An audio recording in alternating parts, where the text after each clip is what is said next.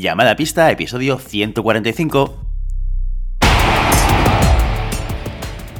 Hola, muy buenas y bienvenidas y bienvenidos a Llamada Pista, el programa, el podcast en el que hablamos de ese desconocido deporte que es la esgrima. Este podcast está pensado por y para ese extraño la parque especial colectivo de seres humanos que decidimos no dedicarnos ni al fútbol, ni al baloncesto, ni al tenis, ni a ningún otro deporte conocido, y que por el contrario preferimos, en pleno siglo XXI, blandir la espada enchufarnos a la pista. Hoy estamos aquí un viernes más, una semana más.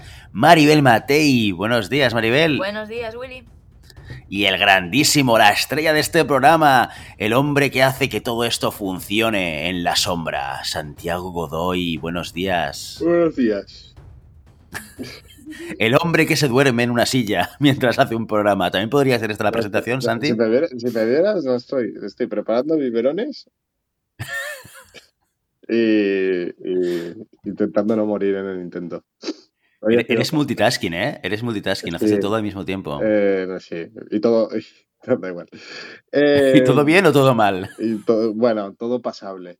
Yo, El, que roza el. Yo era el del cico. No hay que destacar ni por arriba ni por debajo. Haces bien, haces bien. Maribel, ¿qué te llevas de todo esto, de estos comentarios, de estas experiencias de estar en contacto con, gente viejuna? Porque Santi se cree que es joven, pero ya, ya empieza a ser un poco viejuno. ¿Qué te llevas de estas experiencias, Maribel? ¿Qué aprendizajes te llevas? Aprendizajes ninguno, pero bueno, sí, que no, por ahora no quiero tener hijos. Eso lo he sacado en claro ya. Y, y la verdad es que ver a Santi así es como que me quita la energía, ¿sabes? ¿Verdad que sí? Para los oyentes, sabed que cuando Santi está bajo, es como que todos estamos mal, ¿eh? Es como eh. el medidor anímico de llamada pista. Es que no me valoráis. No, me valoráis como lo que soy. Soy como, soy como el, el, semental que, tira del carro. ¿Sabes? Es el, soy el caballo, el caballo que guía. No, no el de tiro, sino el que guía. No me, no me valoráis como tal. ¿Y yo soy el jinete que lleva la fusta? ¿Sería esta un poco la metáfora o cómo va? O, la, o la, bolsa que recoge las caquitas. ¿Sabes? Esas que ponen las carrozas para que los caballos no, no caguen en la calle. Exacto, sí, sí, sí, sí. Ya, ya, ya me imagino por dónde vas, pero me, gusta más la metáfora del tío que lleva la fusta. De todas maneras, es verdad lo que dice Maribel, eres como... Eh, este es, tu superpoder. No sé si te habías planteado alguna vez si tienes algún superpoder, pero lo has descubierto en la pista. Eres un tío que cuando estás en positivo y en energía alta, lo transmites a los demás y nos pones a todos a tope. Cuando estás eh, en energía baja, eres un drenador de energía. Consumes esa energía de los demás, tío. ¿Eso te lo ha dicho alguna vez tu mujer o no? Me, bueno, mi mujer lo hace conmigo. lo he vivido, lo he vivido. O sea, ser, ser el simbionte lo he vivido. Bueno, bueno, bueno, bueno. Bueno, Santi, esperamos lo mejor de ti en este programa 145, ¿eh? que la audiencia está aquí para escuchar, para aprender y tienes que jugar tu rol en todo esto. Pero bueno, vamos a llegar, ya llegaremos ahí, ya llegamos ahí. Tenemos que hacer o quemar alguna etapa antes, así que ahora te voy a dejar unos eh, segundos, quizás algún minuto de descanso para que puedas coger energía, Santiago Godoy. Pues, de nada, de nada. No, es que lo peor es cuando, cuando empiece el contenido tenemos que despertarlo. Pero antes, pues tenemos que seguir con, eh, con, las diferentes etapas de este programa. Y lo primero es recordar que sí que hay alguien que nunca te va a drenar la energía, que siempre va a estar contigo a tu lado, en cualquier momento, en la sala, en el tren en la competición. Y esos son los NEPs, nuestro patrocinador, patrocinador de la temporada 3 al completo, patrocinador también de la temporada 4 de llamada pista al completo. Los NEPs, los tornillos que aseguran tu punta tanto en florete como en espada. ¿Y qué más podemos decir de esta maravilla de la ingeniería cuántica que viene del multiverso del futuro que creó Ricardo Alveras, Maribel? Pues que ya lo sabéis, esa prueba de gente bruta, tanto en espada como en florete, y que nunca te va a abandonar. La punta siempre va a estar ahí. Si no tocas es porque no has tocado tú, no tiene nada que ver la punta eso también es un choque con la realidad, creedme. Ya, yo ya no pruebo la punta, ¿para qué? He sido yo la que he fallado. Totalmente. Y si queréis que, os, que nos pase este tipo de cosas, que la punta salte durante un asalto, que esto es horroroso, ya lo sabéis. fencingfan.com es la página web donde podréis comprarlos directamente o en vuestro distribuidor favorito que seguro que también los tiene. Así que desecha los antiguos tornillos y vente al siglo XXIII de la esgrima con los tornillos NEPS, con los NEPS. Ya, olvídate también de la palabra tornillo, los NEPS. Y dicho esto, dicho esto que es muy importante porque esto evoluciona y revoluciona la esgrima a todos los niveles, también tenemos que hablar de otro elemento muy importante para llamada pista, que son los mecenas. Y aquí sí te voy a ceder la palabra, Maribel Matei, una vez más, mientras dejamos que Santiago Godoy vaya recuperando poco a poco la energía que se ha dejado esta noche con sus hijos. Cuéntanos, Maribel, ¿qué son los mecenas? Pues los mecenas son aquellas personas que además de escuchar nuestro programa semanal, deciden hacer una pequeñita aportación económica al programa 5 euros al mes para que nosotros podamos pues irnos a retransmitir un Ciudad Barcelona, para que nos planteemos en un futuro pues liarnos la manta a la cabeza y volver a, a lo audiovisual y que además de dar esos 5 euros, pues se llevan cosas. ¿Qué se llevan? Pues el primer programa en el que son mecenas, nosotros les nombramos con nombres y apellidos en el programa. También, si nos mandan un audio, se lo publicamos, lo comentamos, puede preguntar cosas sobre rimas, sugerencias, dudas también sobre el programa y nosotros le responderemos en directo. Y por último, también, si le pilla cerca de Madrid o si yo me desplazo y también queda cerca, pues puedo invitarle a una cerveza en el bar de confianza que ellos elijan, la cerveza que ellos elijan, ya tiro mm, la casa por la ventana e incluso una copa, ya veremos. Impresionante, Maribel. Te, has ido volviendo generosa con el tiempo, ¿eh? porque al principio racaneabas la marca e incluso decías, no, esto marca barata del súper, ¿eh? Yo os invito a una birra, pero que sea baratita. Y ahora ya. Poco a poco va haciéndome ya, ¿eh? Poco a poco ahí la semillita, el origen Ahí. Pronto, pronto lo de la cena será una realidad, ¿eh? Sí, sí, lo del viaje por España también, ¿no? Yo voy a visitar los mecenas allá donde estén, ¿eh? Yo me desplazo para poder invitaros, para que podáis disfrutar de la esgrima, para, poder, para que podáis escuchar todas las historias y vicisitudes del mundo de la esgrima a nivel internacional que están en la cabeza de Maribel Matei. Maribel Matei es como un cyborg que en el cerebro tiene implantado una serie de chips que tienen bases de datos de esgrima. Es algo impresionante, que impresiona a todo el mundo. Hay una anécdota muy divertida. que no sé si la contamos el otro día cuando hablábamos de Ciudad de Barcelona, y es que cuando hicimos el, directo, el crossover con, la gente que retransmitía para la federación, pues eh, evidentemente las preguntas que surgieron sobre los tiradores y tiradoras, solo había una persona de las cinco que estábamos en aquella mesa que era capaz de responder. Y esa persona era Maribel Matei, incluso a preguntas de, examen que le hicieron. Oye, ¿quién ganó eh, la competición por equipos eh, en la última ciudad de Barcelona? ¿Quién sabía esa respuesta de los cinco que estábamos allí? Pues no lo dudéis, Maribel Matei, así que ya lo sabéis. Si queréis saber algo de la esgrima, si queréis tener una conversación con eh, este cyborg de los datos de la esgrima a nivel internacional, pues hazte mecenas y conseguirás una birrita y una conversación interesante y dicho esto, dime, dime, dime. Que sé, que, sé hablar de cosas que no son esgrima, ¿sabes? No soy eh, un robot. He estudiado economía, he estudiado periodismo, podemos hablar de otras cosas también, si os interesa. Bueno, pero esto quizás cuando hagamos un podcast de economía, como que hablamos de esgrima, ¿no? No, digo, a los mecenas a lo mejor no les importa que yo sepa cosas de esgrima, a lo mejor... De otras cosas. Hombre, puedes hacer como yo, que cuando de repente sale algún tema de cine, pues yo, yo lanzo las absurdidades eh, que, he almacenado en mi cerebro en algún momento de la historia y, así lo sacas. Que esto también es bueno, ¿eh? No te lo quedes todo para ti, sino que cuando puedas, pam, pam, pam, vas sacando datos y así descargas un poco.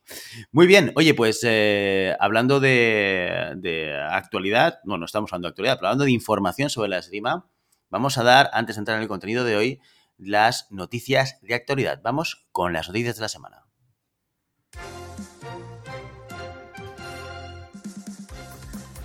España, podio en la Copa del Mundo de Espada Masculina Junior. Javier de los Mozos, Daniel Geun, Diego López Corazón y Daniel García Miguel se colgaron la plata el pasado domingo en la Copa del Mundo por equipos de Winter Tour Suiza. Llegaron a la final después de derrotar en tablón de 8 a Francia, número 4 de la competición, y en semifinales a Estados Unidos, que lideraba el cuadro inferior. El conjunto español dio todo el juego que tenía y más, especialmente en los momentos en los que el marcador no acompañaba. Y es que tuvo que remontar ambos encuentros, ambos en los dos últimos parciales, para asegurar la medalla. La batalla por el oro contra Suiza fue menos igualada, aunque de los mozos intentó darle la vuelta a la final en un noveno tiempo de infarto, la anfitriona terminaba llevándose la competición y España con un gran segundo puesto.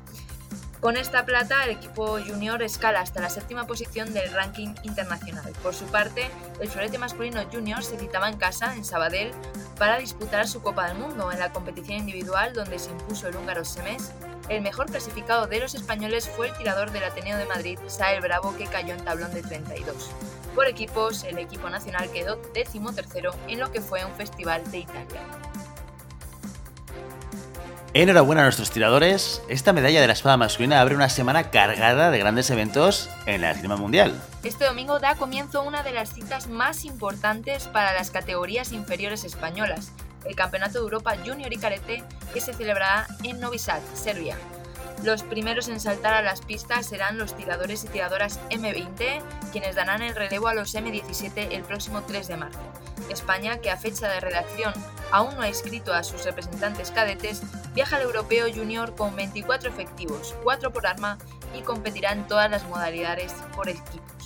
También este fin de semana se celebran las Copas del Mundo Senior de Florete Femenino en Guadalajara, México, y de Florete Masculino en el Cairo.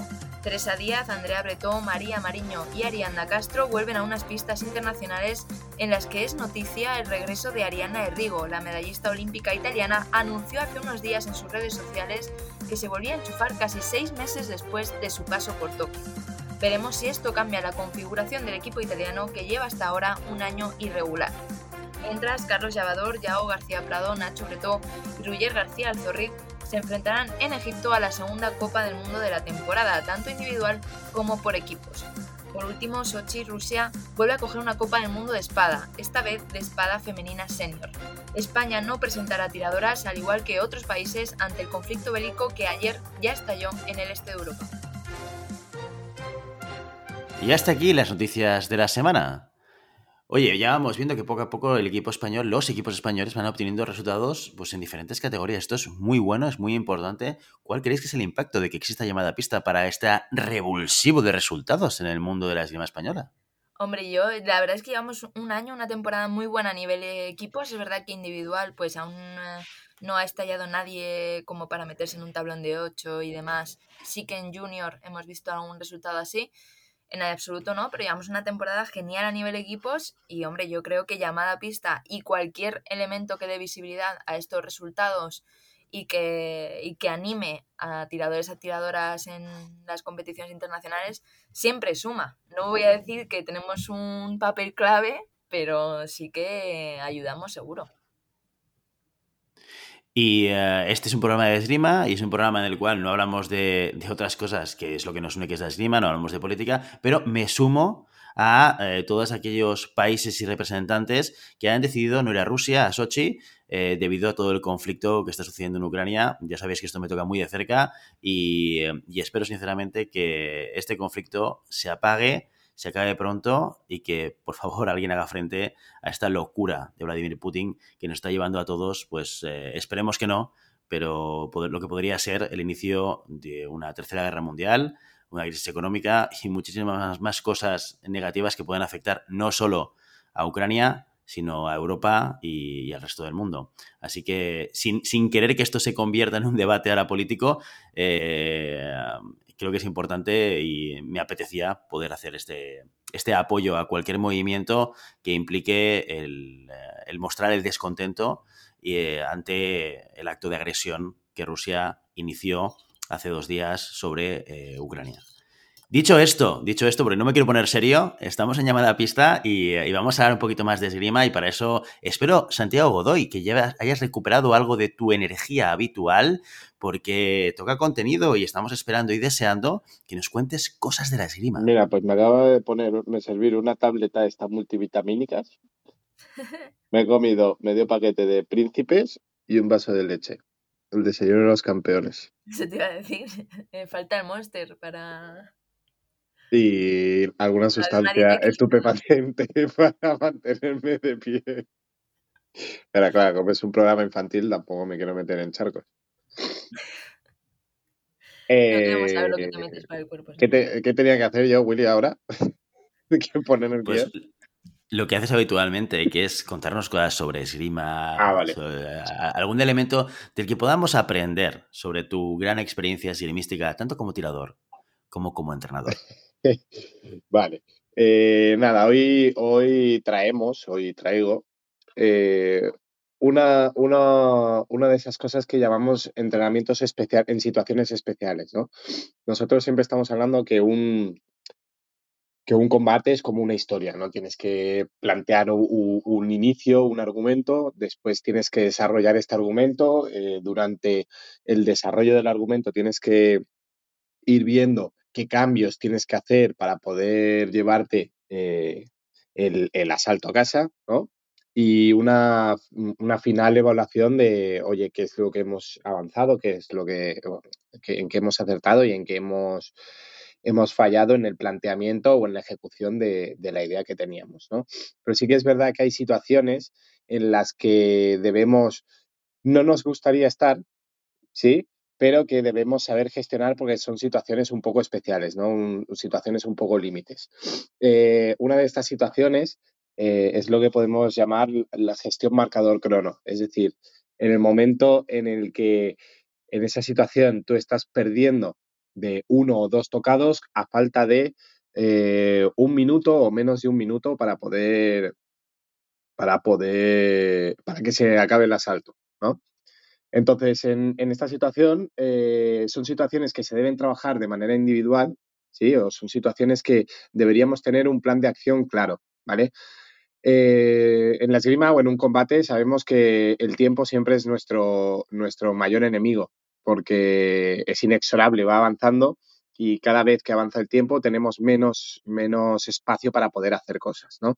Cuando nosotros estamos en una situación de desventaja, en el, en el caso, no, una gran desventaja, ¿no? Eh, una, una situación en la que aún podemos considerarnos dentro del asalto, como pueden ser dos, tres tocados a falta de, de un minuto, eh, pues tenemos que tener una, un, un, pensamiento táctico muy claro a la hora de desarrollar eh, ese minuto que nos queda, ¿no? Ese, ese trabajo que, que, nos permitirá poder, como mínimo, llegar al, al minuto de, de, prioridad. Entonces, en esta, en esta situación, eh, repito, en donde nosotros aún estamos en, en, contienda, donde aún es alcanzable esta, esta distancia, quiero recordar también que no hay ninguna distancia que no sea alcanzable, ¿no? Hemos visto cosas muy, eh, muy sobrehumanas en, en, algunos ejemplos de, de, tiradores y tiradoras que han hecho grandes remontadas. Eh, pero bueno, en esta situación en la que para la mayoría de mortales que, que hacemos esgrima podemos aún eh, aspirar a poder, a poder empatar, pues tenemos que tener clara la idea de desarrollo que, que tenemos que, que, llevar a cabo para que no se nos vaya mal. ¿no? Primero analizando las situaciones, estamos en una situación en la que tenemos muy poquito tiempo, pero que aún es mucho. Estamos en una situación en la que eh, bueno, vamos por debajo en el marcador, pero no, está, no estamos despegados del combate y estamos en una situación en la que el tiempo juega en nuestro contra a la hora de desarrollar eh, un tocado, ¿no? Entonces, tenemos que cambiar este pensamiento táctico, por decirlo de una manera, o, este, o esta toma de decisión para eh, conseguir dos cosas. ¿no? Siempre yo a mis alumnos le digo que hay que conseguir dos cosas. La primero es eh, pensar muy bien las acciones que tenemos que hacer para ejecutarlas. Es decir, yo ya no decido qué acción voy a hacer, ya no, no, no, no trabajo la generación de una idea de tocado, sino que la idea de tocado está y solo trabajo la generación del tocado que ya he decidido. Y dos, que ese tocado sea una luz única. ¿Vale? Una de las cosas más importantes que tenemos que tener en cuenta en esta situación es que eh, lo único que nos vale es el tocado luz única.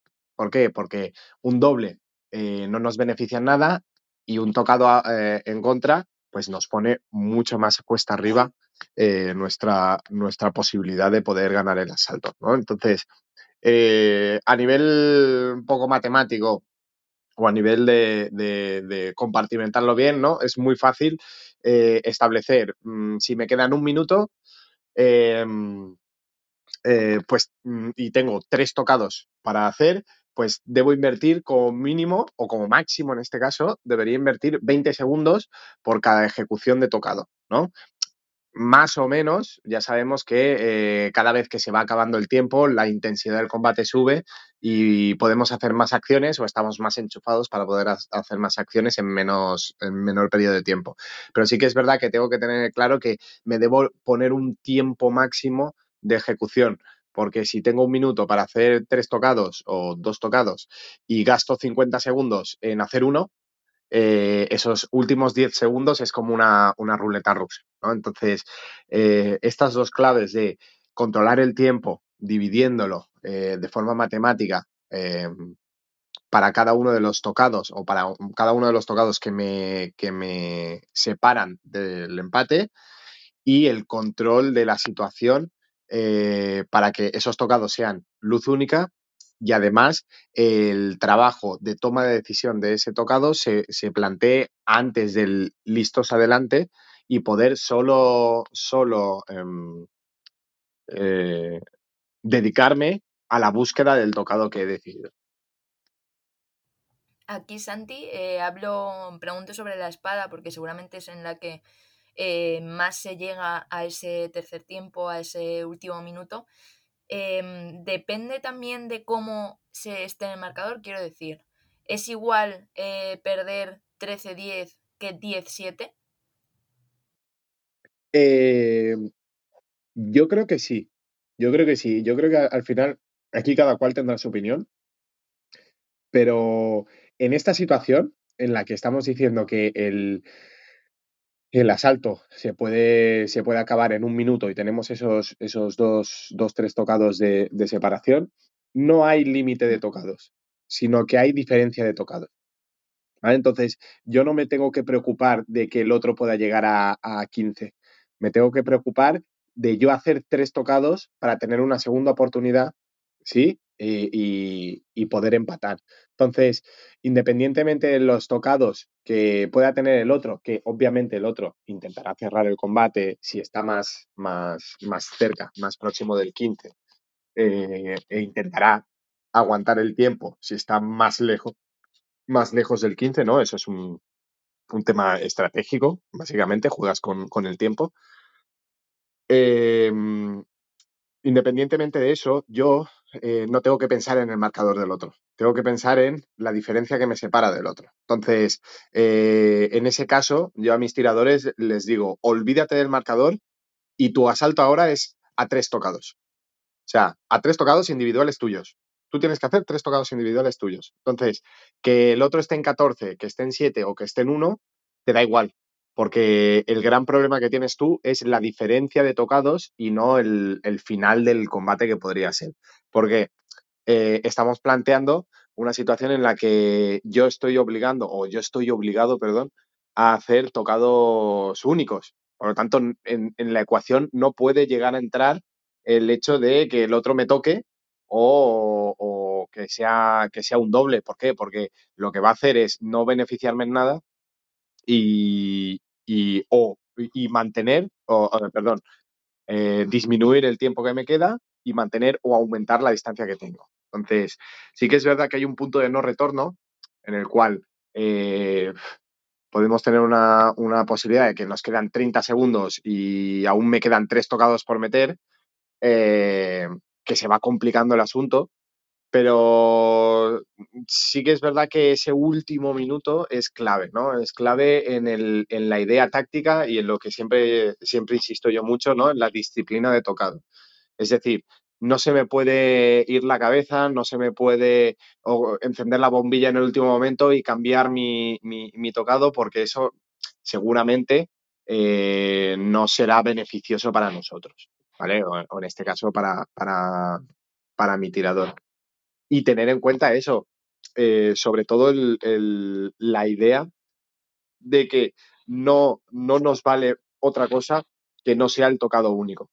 Por lo tanto, eh, yo creo que en esta situación hay una ventaja, además de las muchas desventajas que puede haber, siempre hay una ventaja, ¿no? Que la, normalmente la presión por, eh, por cerrar el asalto la tiene el que gana, ¿no? sabiendo que nosotros podemos meter un zarpazo eh, en cualquier momento y, disminuir esa, esa diferencia, eh, nos podemos encontrar que la presión que tiene el, el rival puede ser mayor.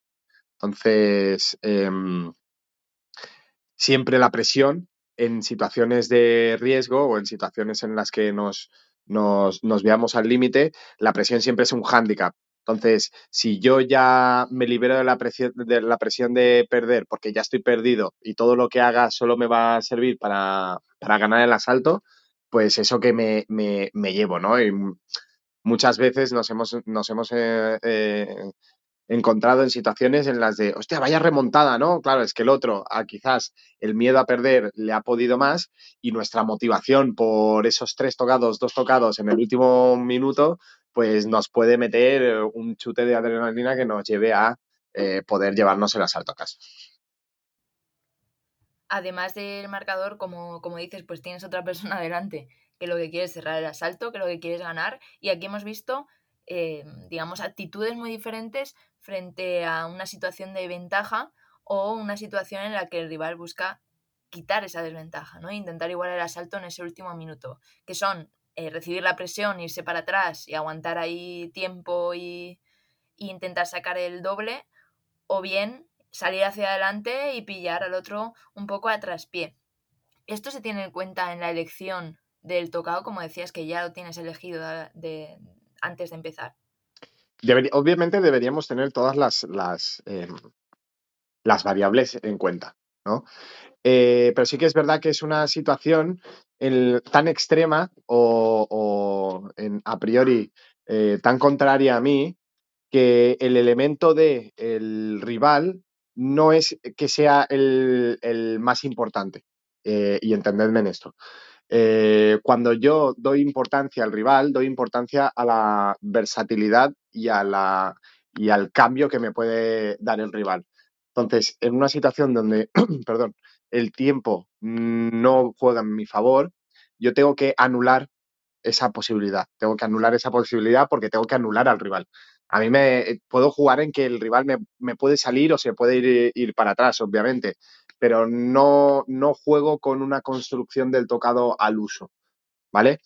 Tenemos que, que tener en cuenta que, eh, como tú bien has dicho, el rival puede tener dos, dos, dos grandes ideas, ¿no? El, el mantener la iniciativa del combate e intentar tocar, o el perder la iniciativa del combate y, aguantar como, se pueda, ¿no?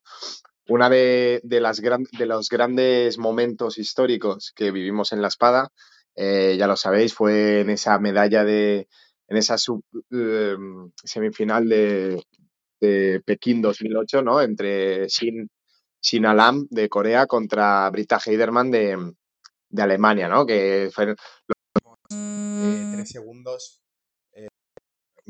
de la historia de, de, de, la esgrima, ¿no? Que dieron para cinco acciones en tres segundos. Eh, bueno, ahí está, está la idea, en la, la, un poco la idea que estamos hablando, ¿no? Es eh, esa situación límite en, la de, en la que en este caso la coreana intentó aguantar perdiendo, cediendo completamente toda la iniciativa, intentando que se acabara ese tiempo y la tiradora alemana pues hasta el último momento lo intentó pelear con, con todas las, bueno, pues no me gustaría decir trampas, pero sí con toda la laxitud del reglamento que se puede aplicar en esas situaciones, ¿no? Eh, nunca está el asalto perdido. Y una cosa muy, muy, muy importante, y es que en esta situación nosotros no, no tiramos para ganar. No deberíamos tirar para ganar. Deberíamos tirar para empatar. ¿vale?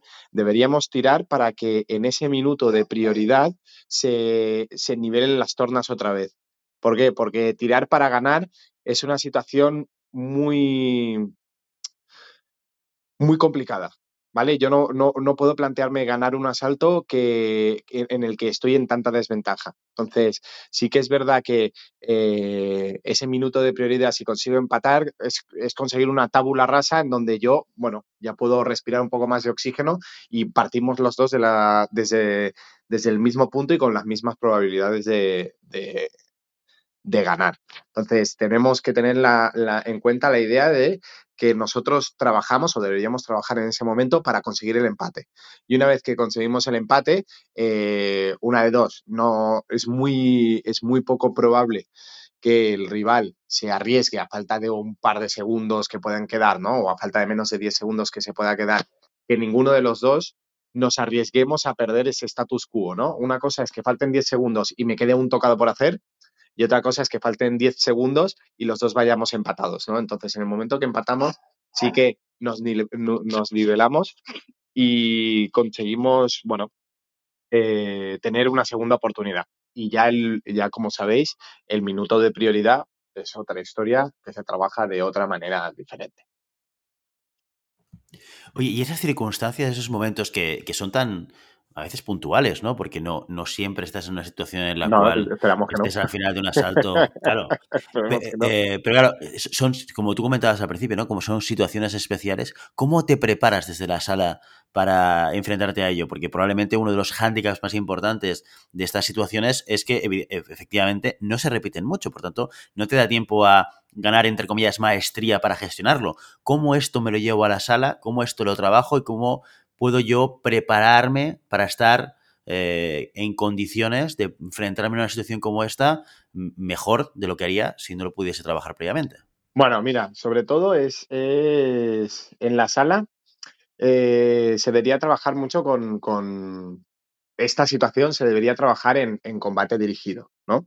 Es decir, eh, como tú dices, Willy, es muy complicado en un combate normal llamando combate normal al, combate libre de toda la vida, es muy difícil eh, poder gestionar este marcador, ¿no? Es decir, que justo llegue esa situación y que justo llegue ese tiempo. Pues entonces, en la sala lo que se suele hacer es, venga, vamos a trabajar esta situación, entonces, combates dirigidos en donde eh, las condiciones del asalto son el siguiente. Eh, yo, por favor, por, por, por ejemplo, trabajo de más a menos. Es decir, siempre trabajo más o menos con la misma diferencia de tocados, ¿sí? Eh, yo, yo creo que tres tocados eh, está bien. No quiero decir que no puedas hacer cuatro o cinco, no quiero decir que no seas capaz de hacer uno en un minuto. ¿eh? O, sea, tres tocados es como el término medio en donde es esa distancia lo suficientemente corta como para plantearte poder remontar y lo sufic suficientemente larga como para que cualquier error eh, estés más jodido, hablando en plata. ¿vale? Entonces, de, ese trabajo empezamos a, eh, sin límite de tocados, sin límite de tocados, porque realmente lo que a mí, me interesa trabajar no es el cómputo mm, general de tocados, sino la diferencia que existe eh, de tocados entre yo y el rival. Eh, vamos jugando sobre todo con la diferencia de tiempo, ¿sí? Eh, empezamos, eh, vais perdiendo, uno de los, de los de la pareja va perdiendo de tres y tiene dos minutos para remontar, ¿no? Las características de que tenga dos minutos, te encuentras que la gente no se preocupa mucho, eh, la intensidad es menor, ¿no? La gente se lo toma con mucha más calma, tiene mucho tiempo por delante, si la lía no pasa nada porque sigue intentándolo, sigue intentándolo, y ahí te vas dando cuenta de, de la gestión que hacen los, los tiradores, que a veces eh, eh, eh, no es suficiente, ¿no? Es, tiene que. Tiene que importarte el, el, el, tiempo y tiene que importarte el resultado, ¿no? Y poco a poco le vas reduciendo el tiempo, ¿no? De dos minutos pasas a un minuto. De, con el mismo, la misma diferencia, ¿no? Eh, ya no es lo mismo tener 120 segundos para hacer eh, tres tocados eh, a tener 60 segundos para hacer tres tocados, ¿no? Ves que la intensidad del combate va aumentando, ya ves que tienen más problemas para poder tomar la decisión. ¿Por qué? Porque el trabajo, el tiempo que tienen para trabajar el tocado y para preparar el tocado se divide a la mitad de cada uno y se nota, ¿vale? para ponerlo en el último extremo, ¿no? De decir, bueno, tienes 30 segundos y tienes que hacer tres tocados. Y no te da más, 10 segundos por tocado. Entonces, en ese momento sí que ves eh, los tiradores que le explota la cabeza, ¿no? Y no saben qué hacer y van como locos, eh, pasan de un extremo al otro, ¿no? Me, paso de estar completamente mm, eh, relajado, tirando así de pachanga, a eh, en menos de 10 segundos la diferencia de tocados ha pasado de 3 a 6, ¿no? Ha duplicado. Entonces, en ese momento sí que ya puedes dar el combate por, por, por perdido, no por un tema que no puedas em, resolver esos seis tocados, es porque tu cabeza no te da para poder, si, si te han metido tres tocados más en 10 segundos, es que no estás preparado mentalmente para poder recuperar esa, esa distancia, ¿no? Ya has empezado con, con el pie izquierdo, pues es muy complicado que puedas, que puedas eh, reconducir ese asalto. Entonces, básicamente es ir enseñando que el tiempo eh, es un elemento que tenemos que jugar con él y que en según qué situaciones, nosotros siempre decimos que hay que construir un combate eh, a través de decisiones tácticas, pero hay situaciones en las que la, esa decisión táctica no puede venir dentro del tocado, por, eh, perdón, dentro del combate, porque no hay tiempo físico, o sea, no existe el tiempo para poder tomar esa decisión y tengo que hacer un análisis eh, sobre el papel, en este caso, ¿no? Eh, antes del listos adelante y decir, escucha, a este pollo le voy a hacer una parada-respuesta. Entonces, llevar al extremo eh, esa, esa intención de que te ataque para tú poder hacer la parada-respuesta, ¿no? Y eso requiere de, uno, tener mucha confianza en la acción que vas a hacer. Hablando de confianza, en el, en el Uy, se me ha ido por el tono. Perdón. Hablando de confianza en el sentido de he decidido esta acción y voy a hacer esta acción y no voy a cambiar esta acción, ¿sí? Tanto po- po- como por la idea como por la ejecución. Es decir, voy a hacer la parada de respuesta y me va a salir bien.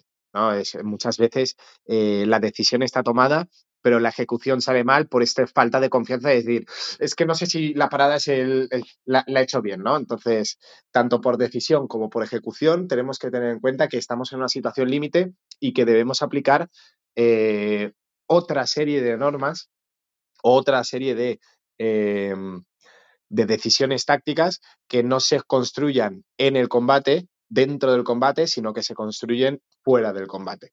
Obviamente llegamos a una situación también en la que estamos tirando con el rival eh, y ya tenemos un backup, ¿no? Tenemos un, un- histórico de tocados de antes que me puede orientar a decir, oye, mira, pues voy a tirar por aquí o por allá. Pero mm, pasamos de la observación y el análisis a simplemente la toma de decisión y la ejecución y no nos desviamos de, de esa idea táctica o de, de esa decisión, porque lo único que nos va a hacer es eh, comernos tiempo y ponernos en una situación un poco más comprometida. Muy bien, oye, pues eh, te vamos a robar dos minutitos más, Santiago Godoy. Ya escuchamos a las fieras de fondo que reclaman sí, no, a estoy- papá oso que vaya a cuidarlas, pero eh, no, no quiero despedirme de un programa como este sin, sin que nos regales dos minutitos de anecdotario. Cuéntanos alguna situación en la cual te hayas tenido que enfrentar a ese momento de tener que remontar y, y que te haya salido bien. Cuéntanos una historia yo- mira, de éxito. la cara, la cara y la cruz, eh, la cara y la cruz de, de la esgrima. Copa del Mundo de Portugal, NIMS, Copa del Mundo Junior. Eh, era tablón de tablón de 32 eh, para, para, para entrar en 16. Tablón de 32 para entrar en 16. Eh, yo tirando contra un griego y iba perdiendo, eh, no sé si de 5 o 6 tocados. Creo que eran 12, 12-6 o 12-7, ¿vale? Eh, a falta de un tiempo, ¿vale? Eh, hubo un clic en mí porque vi al entrenador, al entrenador griego que fue en, en el último descanso, fue a, a mirar el, el, eh, la tabla del, de tocados del árbitro y hizo como un gesto de "Pf, esto está hecho y no sé, eh, despertó algo en mí que dije, hostia, este tío no me va a ganar, ¿vale? Eh, Y a falta de, eso, era un minuto, un minuto y medio, iba perdiendo de dos. Y conseguí remontarle y en el minuto de prioridad conseguí ganar. O sea, perdiendo de, de, de cinco tocados 12-7, conseguí remontar en el asalto eh, en plan súper épico. ¿Sí? Eh, tablón de 16 para entrar en 8. Me toca contra un búlgaro. eh, yo ganando 14-11 a falta de 40 segundos y el búlgaro me remonta y me gana. O sea, eh, fue como tocar el, el cielo y el infierno en el mismo, eh, con un periodo de tiempo de, de media hora. Es decir, en el primero me motivé, tuve claro la acción, no dudé en ningún momento. Y en el último, lo que os, lo, que os he dicho, me pasó un poco como, como la coreana. Eh, perdí la iniciativa completamente por cerrar el asalto y solo veía una bestia búlgara viniendo hacia mí, corriendo, eh, porque no tenía tiempo y haciéndome un contratiempo que cogía mi punta y me la destruía. Y yo en ese momento no, no supe cómo gestionar esa, esa, situación de me está remontando dos cosas. Uno, me está remontando, iba ganando 14-11 y el otro se ha enchufado y me está remontando. Dos, la acción o la decisión que yo he tomado no sirve y no soy capaz de cambiarla. En el momento que no fui capaz de cambiarla, pues perdí, perdí la oportunidad de poder entrar en, en final de ocho de, de una Copa del Mundo eh, bueno, con la curiosidad, ¿no? Que en el asalto anterior había hecho eso yo mismo contra otro tirador griego. Entonces, bueno, eh, puede pasar de todo en, en, la esgrima y duele, es como súper motivante cuando lo consigues hacer y duele mucho cuando, cuando te lo hacen. Pero es un tema, es un tema decisional, nada más, ¿eh? No, es un tema que, como tú has dicho, Willy, es una situación espacial que se tiene que trabajar porque no estamos acostumbrados a estar en esa situación o gestionar esa situación y como siempre decimos, ¿no? El desconocimiento eh, de lo que pasa, ¿no? Se transforma en miedo y en inseguridad. En ese, en ese momento que tienes miedo y que tienes inseguridad, pues bueno, mmm, se hace más complicado el desarrollar un combate bien hecho. La cara A y la cara B de la esgrima, yo creo que todos lo hemos vivido. Yo estaba pensando en mi, anecdotario personal y, que me he remontado, no la recuerdo. Probablemente no porque no haya pasado, sino porque mi mente ha tenido la capacidad de poder borrarlas, porque probablemente hay más de estas que de las otras. ¿eh? Pero bueno, con estas anécdotas de Santiago Godoy nos vamos a ir hoy de este programa de entrenamiento de situaciones especiales dentro de la esgrima. Y ya lo sabéis, hasta aquí nuestro episodio de hoy. Como siempre, queremos invitaros a que os pongáis en contacto con nosotros, nos deis vuestra opinión y nos digáis si queréis que leamos algún tema concreto o si tenéis alguna pregunta. Lo podéis hacer a través de la página web llamadapista.com barra contacto o a través de las redes sociales. Estamos en Facebook, estamos en Instagram y estamos en Telegram, donde Mariel Matei nos mantiene al tanto y al día de lo que sucede en las competiciones internacionales prácticamente al momento, al minuto. Y si el contenido de este podcast te gusta, no te olvides de suscribirte, compartir este episodio en cualquier red social, darnos 5 estrellas en iTunes y comentar lo que queráis tanto en iVoox como en Spotify. Muchas gracias por todo, por tu tiempo, por tu atención y por tu interés en este maravilloso deporte que es la esgrima. Nos escuchamos la semana que viene. Hasta entonces. Adiós, adiós. adiós.